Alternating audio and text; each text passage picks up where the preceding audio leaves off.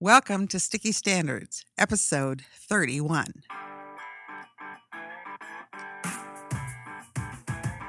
Sticky Standards. Professional learning that sticks.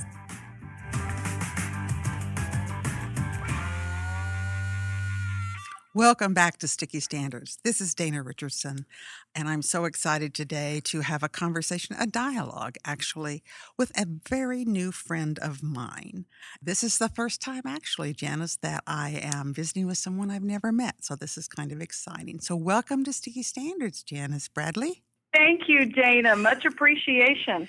Thank you. Thank you. Why don't we start by just sharing with our listeners a little bit about you and your background? Oh, thank you. Um, I'd like to consider that I've spent over 30 years of my life as a lifelong learner and educator, and I have been extremely fortunate to have had experiences at, at many different levels of our educational system. For example, at the school level, I was a classroom teacher for 20 years. At the district level, I was a K 12 mathematics specialist and professional development specialist in a very large urban area, actually, Austin, Texas. Um, at the university level, I've been an adjunct professor um, at three universities. I've worked at the Charles A. Dana Center um, at the University of Texas at Austin and Seattle. Mm. Currently, I'm at New Mexico State University, uh, where I've worked with uh, on National Science Foundation projects, and I just accepted a new position at the Utah Education Policy Center at the University of Utah. Oh, wow. There, that's me. That's exciting. How exciting. Well, today, you know, we're going to talk about professional learning. It sounds like that's Great. also one of your passions. So mm-hmm. uh, it was really hard to think about the seven standards and think, you know, which one fits into what you want to visit about. And I think it kind of fits all of them. I want to share first. Uh, Janice has written a new book, and I just love the title. Listen to this Designing Schools for Meaningful Professional Learning. I think that's interesting because you have to design the schools for the learning, not the learning for the schools. So I, mm-hmm. that's pretty powerful. It's pretty powerful. Uh, why is that important, Janice, to design schools for meaningful professional learning? Well, educators are very busy, and from the time school based educators step foot in, onto their campus at the beginning of the year, they are faced with overwhelming initiatives, usually new initiatives. Um, they have, uh, in this context of accountability, so many new things to think about. And they literally start moving at a pace of, of about 180 miles an hour. and what frequently happens is professional learning just gets swept away by this um, and it, this train of doing that never seems to have a pause. Mm. So it seemed important for the principals and teachers and teacher leaders I was working with a couple of years ago that they they were advocates. The principal was an advocate for professional learning and wanted very much for their schools to have places and time for teachers to invest in professional learning. Wow. So as you look at those principals and those schools, how mm. how were how did they enact the standards of professional learning? Uh, because as you said, schools are busy places. Right. Well, it, it began one um, late April day, sitting in the office of a principal, um, a, a, leadership team, two teacher leaders, uh, a coach, and and myself. I was the university partner, and we were. Um, they were a little bit concerned because so many initiatives were coming up. Um, their professional learning communities were being taken over by um, what was called data meetings, and structures that they had in place to collaborate were now being taken away. Mm-hmm. And so, how could they begin to, to structure the school uh, years so teachers had intentional, designated places to learn in very profound and impactful ways? And that was the beginning of the development of the five part plan using the professional learning standards to structure the school So teachers had time to engage in a minimum of um, eight to 10 hours of professional learning during the school year.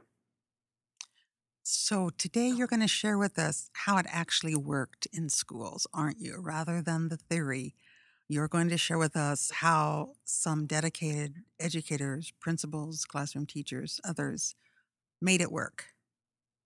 Yes, we we moved from the theory and what was written into intentionally thinking about how this could occur so everyone uh, could benefit uh, from the standards for professional learning. Yes, I, I would like to share the how uh, okay. we did that.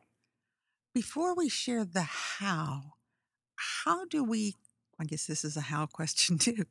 How, sorry, how do we create that culture or that context that's supportive of professional learning in in actual buildings?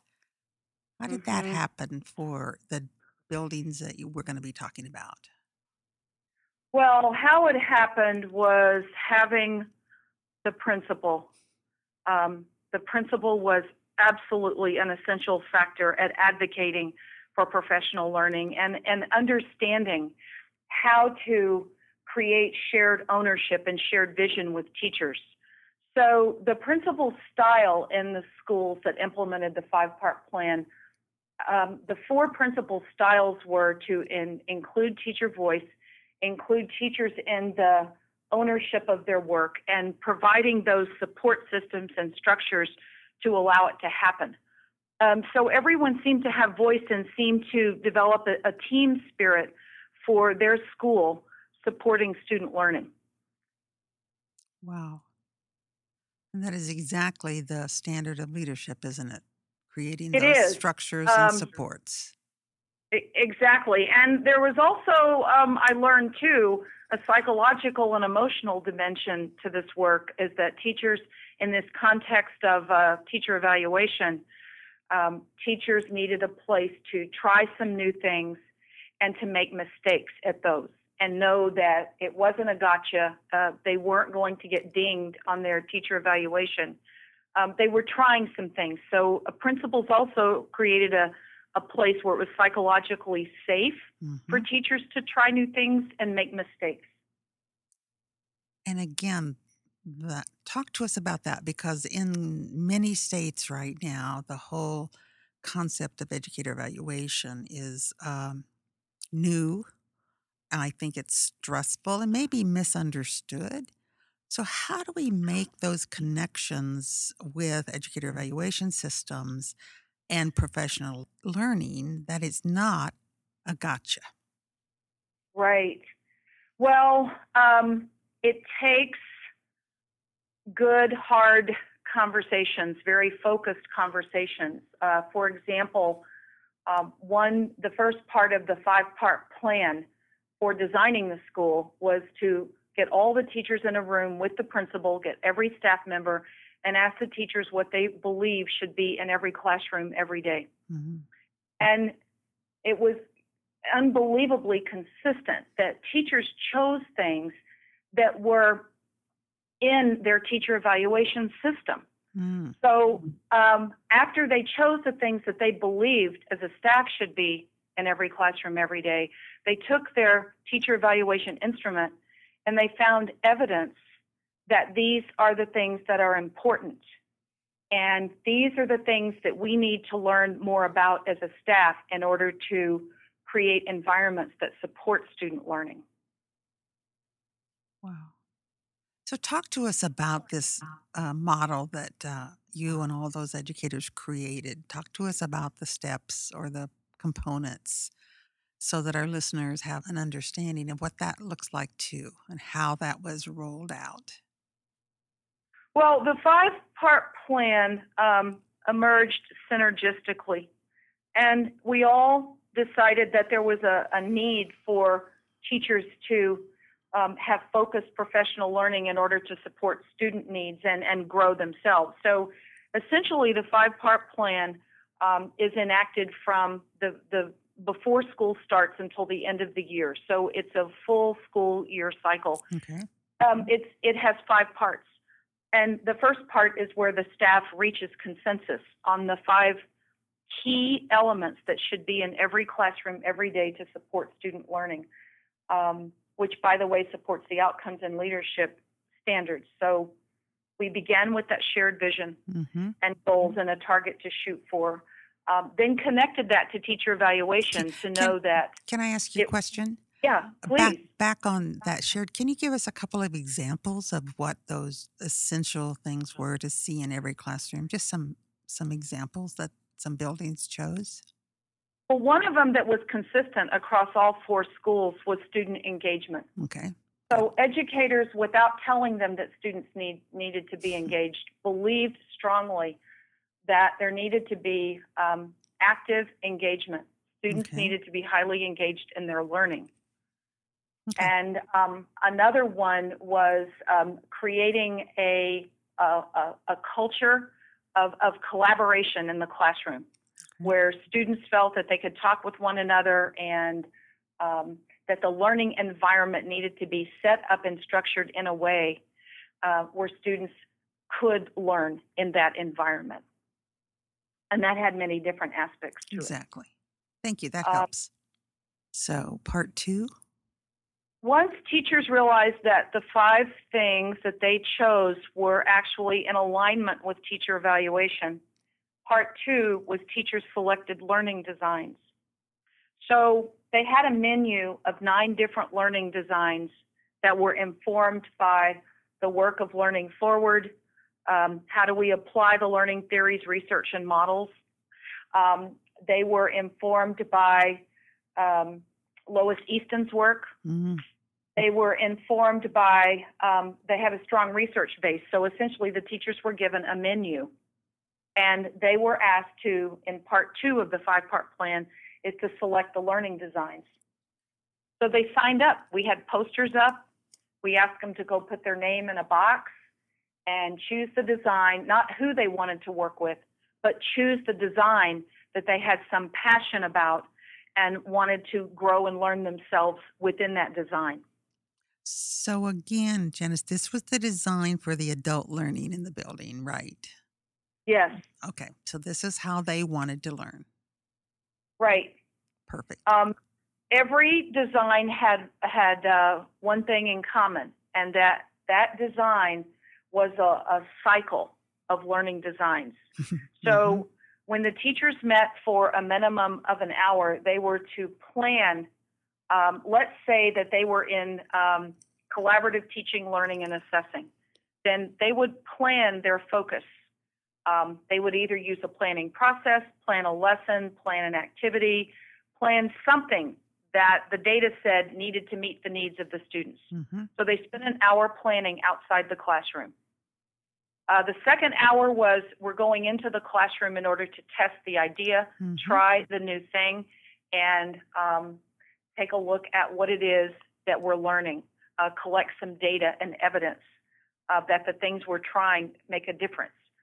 And then the third hour is to come outside of the classroom and to assess mm-hmm. on impact of, of what, what was tried. So it's a, every design had a three hour cycle. Gotcha. Wow. And they got to choose.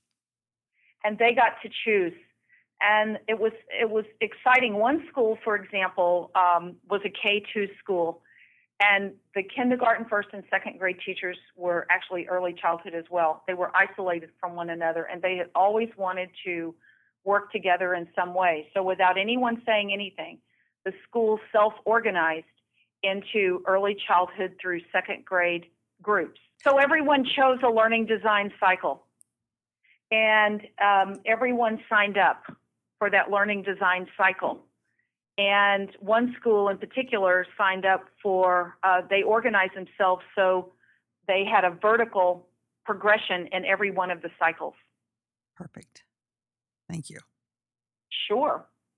So then, part three.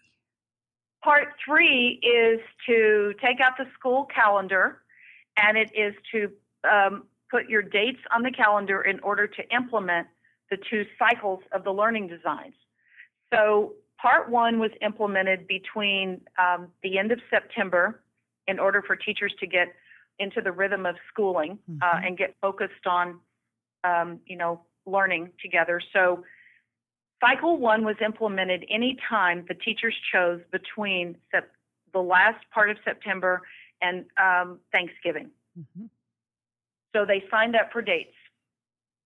And then they did the same thing in the spring before the testing window. So that would be eh, January through the end of February. Mhm. Mhm. Um, principals then um, uh, allocated the substitutes or they got the necessary coverage of the classrooms, but ensured that the teachers had those support systems covered.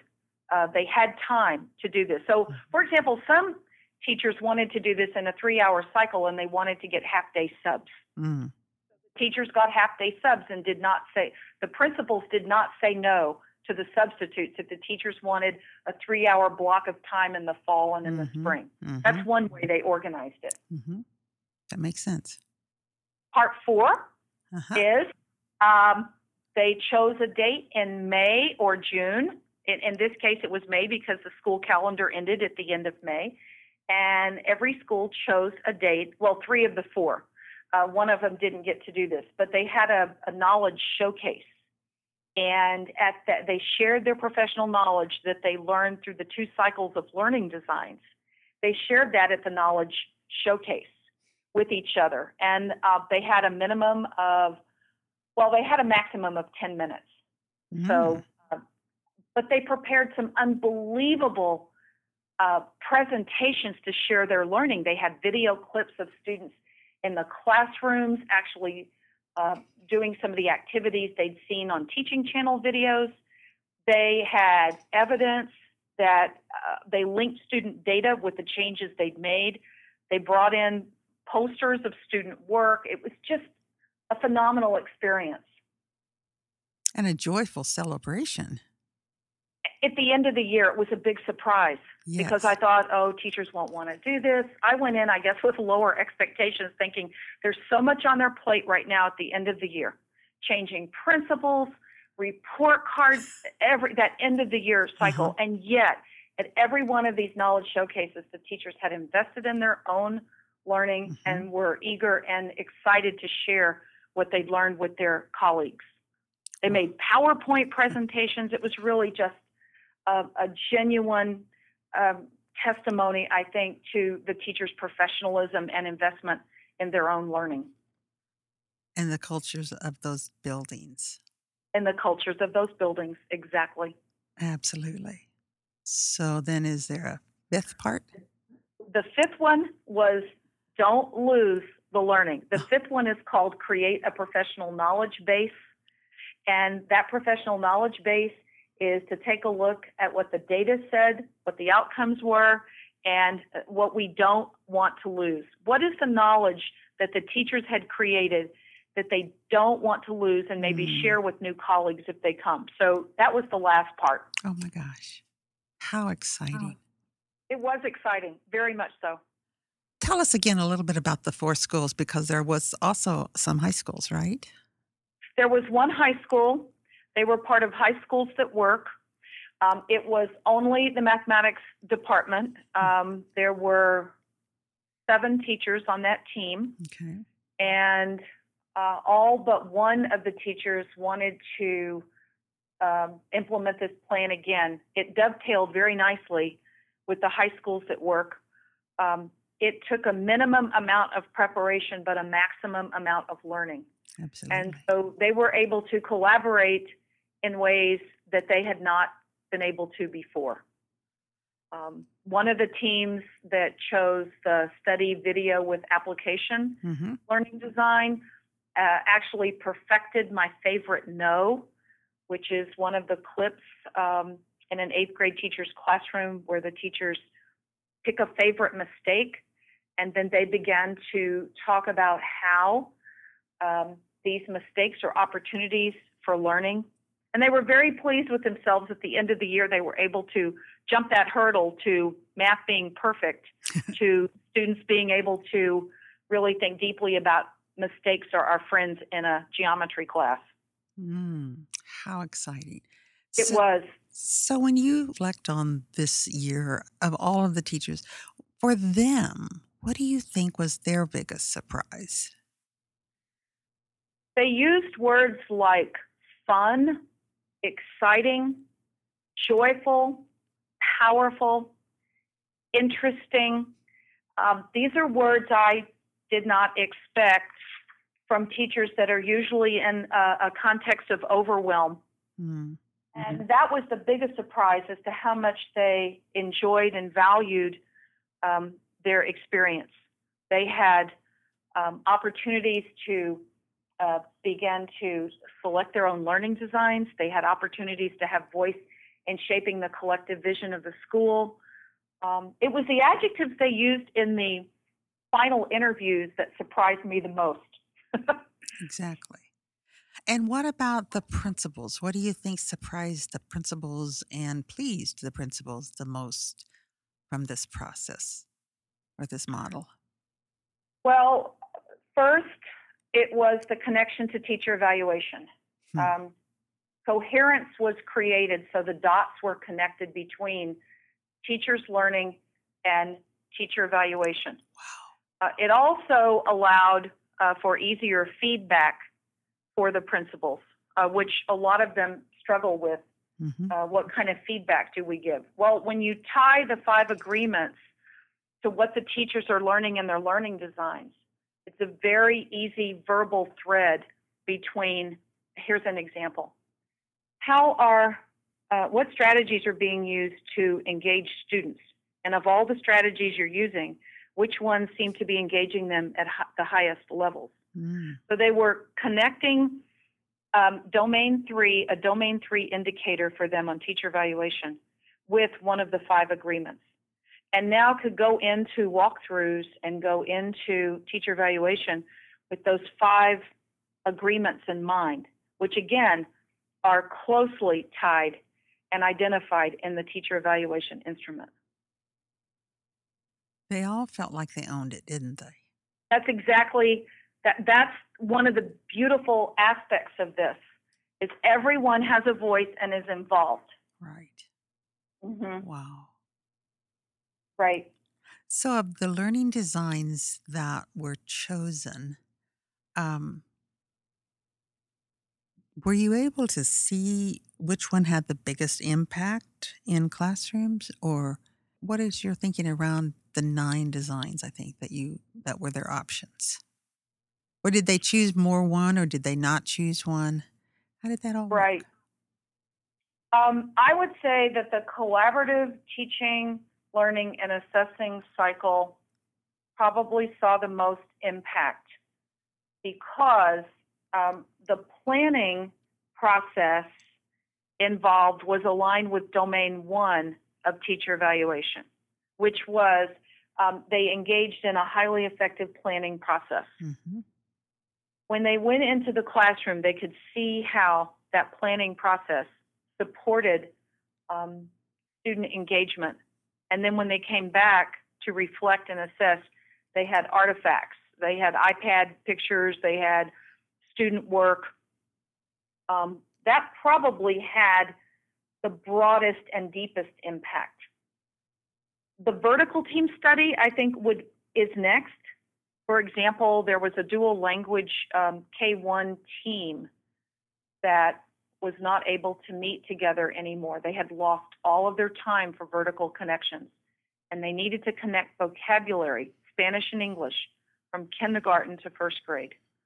Um, their vertical team study had a unbelievable, significant, unbelievably significant impact on their student uh, scores as measured by DIBELS and other mm-hmm. assessments mm-hmm. at the end of the year. Wow. This is so exciting. This is so exciting. Just to see that it's doable. And, it's doable. Well, my heavens, our, our time is almost over already. Share with us just Janice, last thoughts or wisdom, maybe, as there are educators listening that would like to try this or know more about it. What what would you share with them? Well, I think to take a look at the five part plan see how this five part plan creates shared ownership and vision and includes teacher voice. Um, and, and look and see the, the technical structural dimensions about how it is possible to create uh, structures for professional learning and, and engage in a continuous improvement cycle. So look at the five part plan.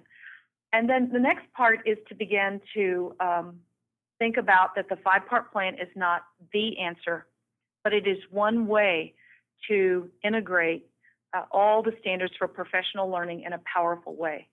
So maybe begin to think about how each school can own their work and structure their school so there's intentional um, professional learning opportunities for teachers.